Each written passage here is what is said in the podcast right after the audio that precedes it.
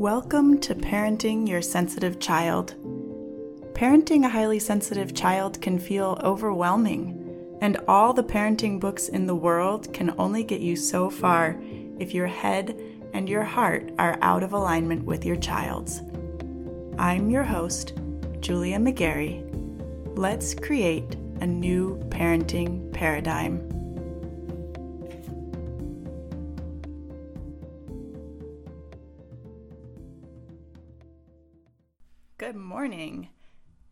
Morning where I am right now as I'm recording, so we're going to roll with that. I wanted to take some time this week to walk you through a little thought experiment, a little thought exercise. I want you to take some time today to think about all the different teachers you've had in your life. We're going to think about our teachers, past, our children's teachers present, and their classroom management, and how that all ties in to your parenting.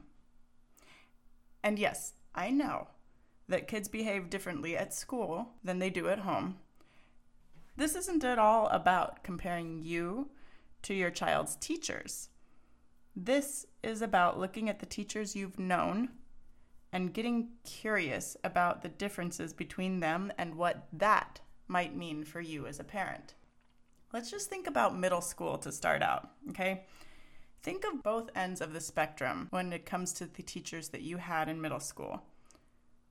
When I was in middle school, I had teachers who would stare at the class, tap their chalk on the blackboard, and say, The following people have detention just about every class and never follow through. And of course, the kids ran with that and talked about it behind their backs and all the things that middle school children do, you know? I had another teacher who, when things went wrong, didn't know who she should get mad at. And so assigned the whole class a three page report on how telephones work as punishment that was due the next class period. And then I had teachers who never threatened never assigned detentions, and never got pushback from their students. And it was all because of the relationships they built within their classroom, the relationships they built with their students, and the respect and high expectations that they held. They also had a really amazing ability to not take children's behavior personally. I can see it so clearly when I look at teachers.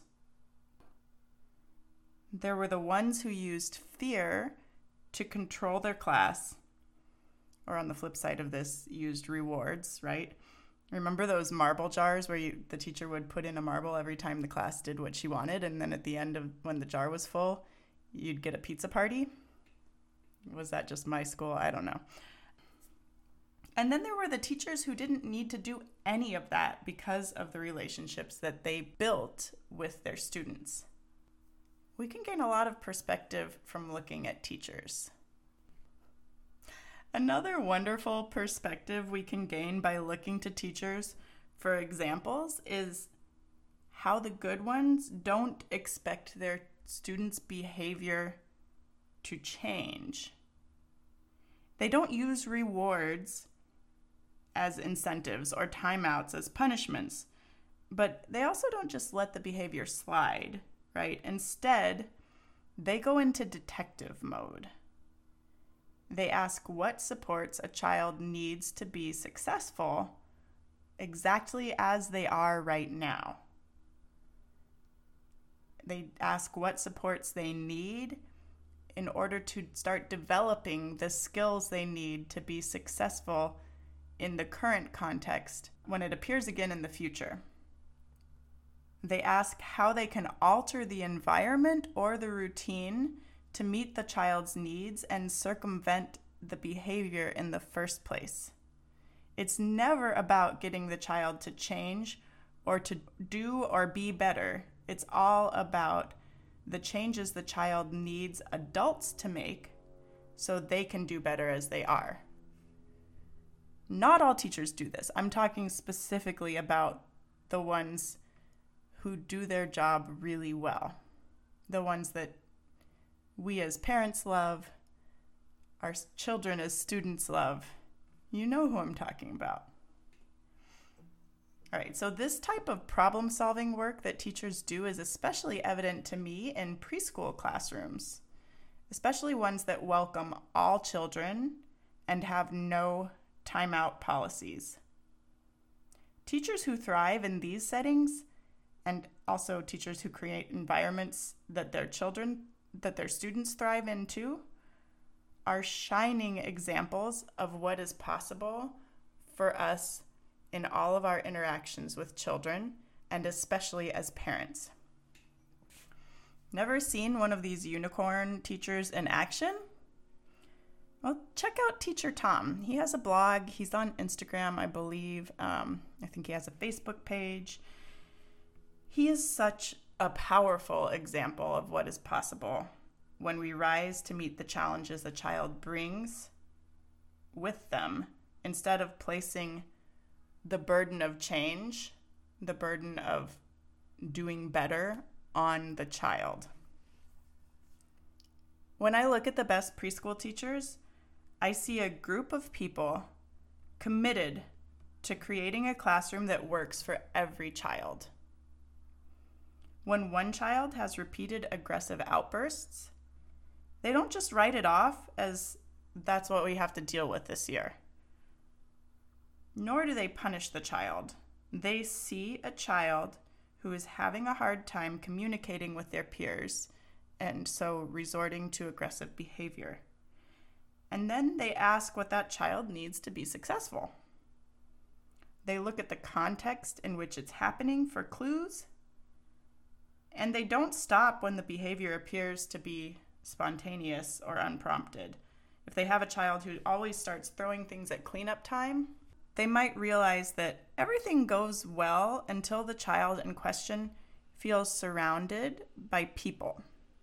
They see that this child is a child who wants to be involved, but also needs space. So instead of putting the child in timeout, they give them a specific important job away from the group. Like they might have them wipe down the tables to get ready for lunch or organize the lunchbox shelves. That gives the child the opportunity to be involved in the class activity without the additional layer of being surrounded by people, getting overwhelmed, and then reacting aggressively. When we translate these examples to you and your family, the point I really want to drive home is that regardless of the challenges you're facing, it is possible to have a more peaceful family life. And it is possible to see less of a challenging behavior. They don't need to be punished, they don't need to be fixed or tolerated or waited out.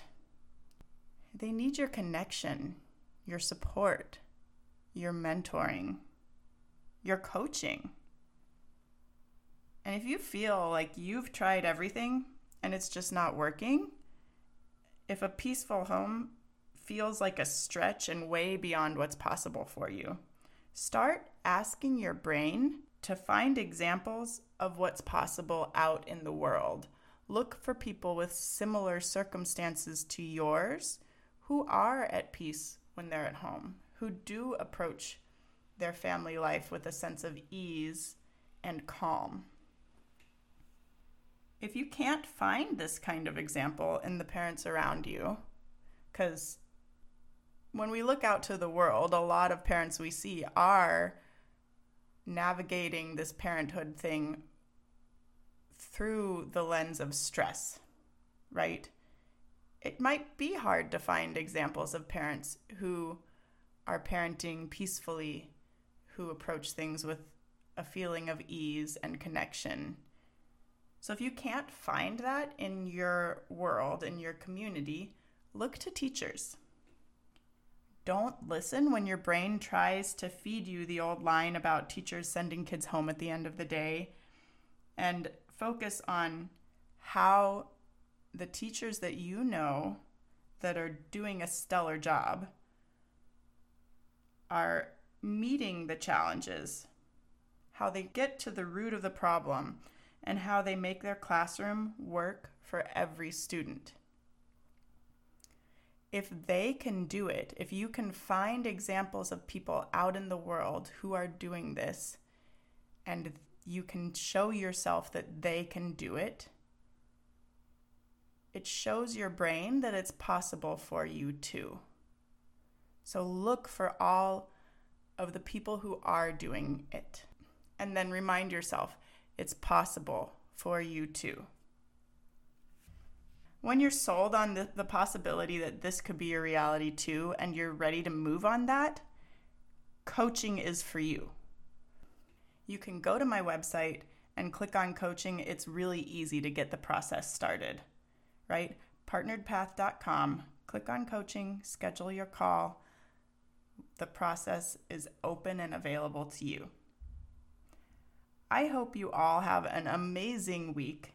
Keep looking for all of those examples in your world of people who have peaceful, connected relationships with children, even when children are presenting behaviors that us grown-ups find challenging, right? I will catch you in the next episode. Listen, if you are enjoying this podcast, I'd appreciate it if you'd take a few minutes to leave a review. It'll help other parents find the podcast, and more importantly, it'll help more grown ups see their kids' sensitivity as the strength it truly is.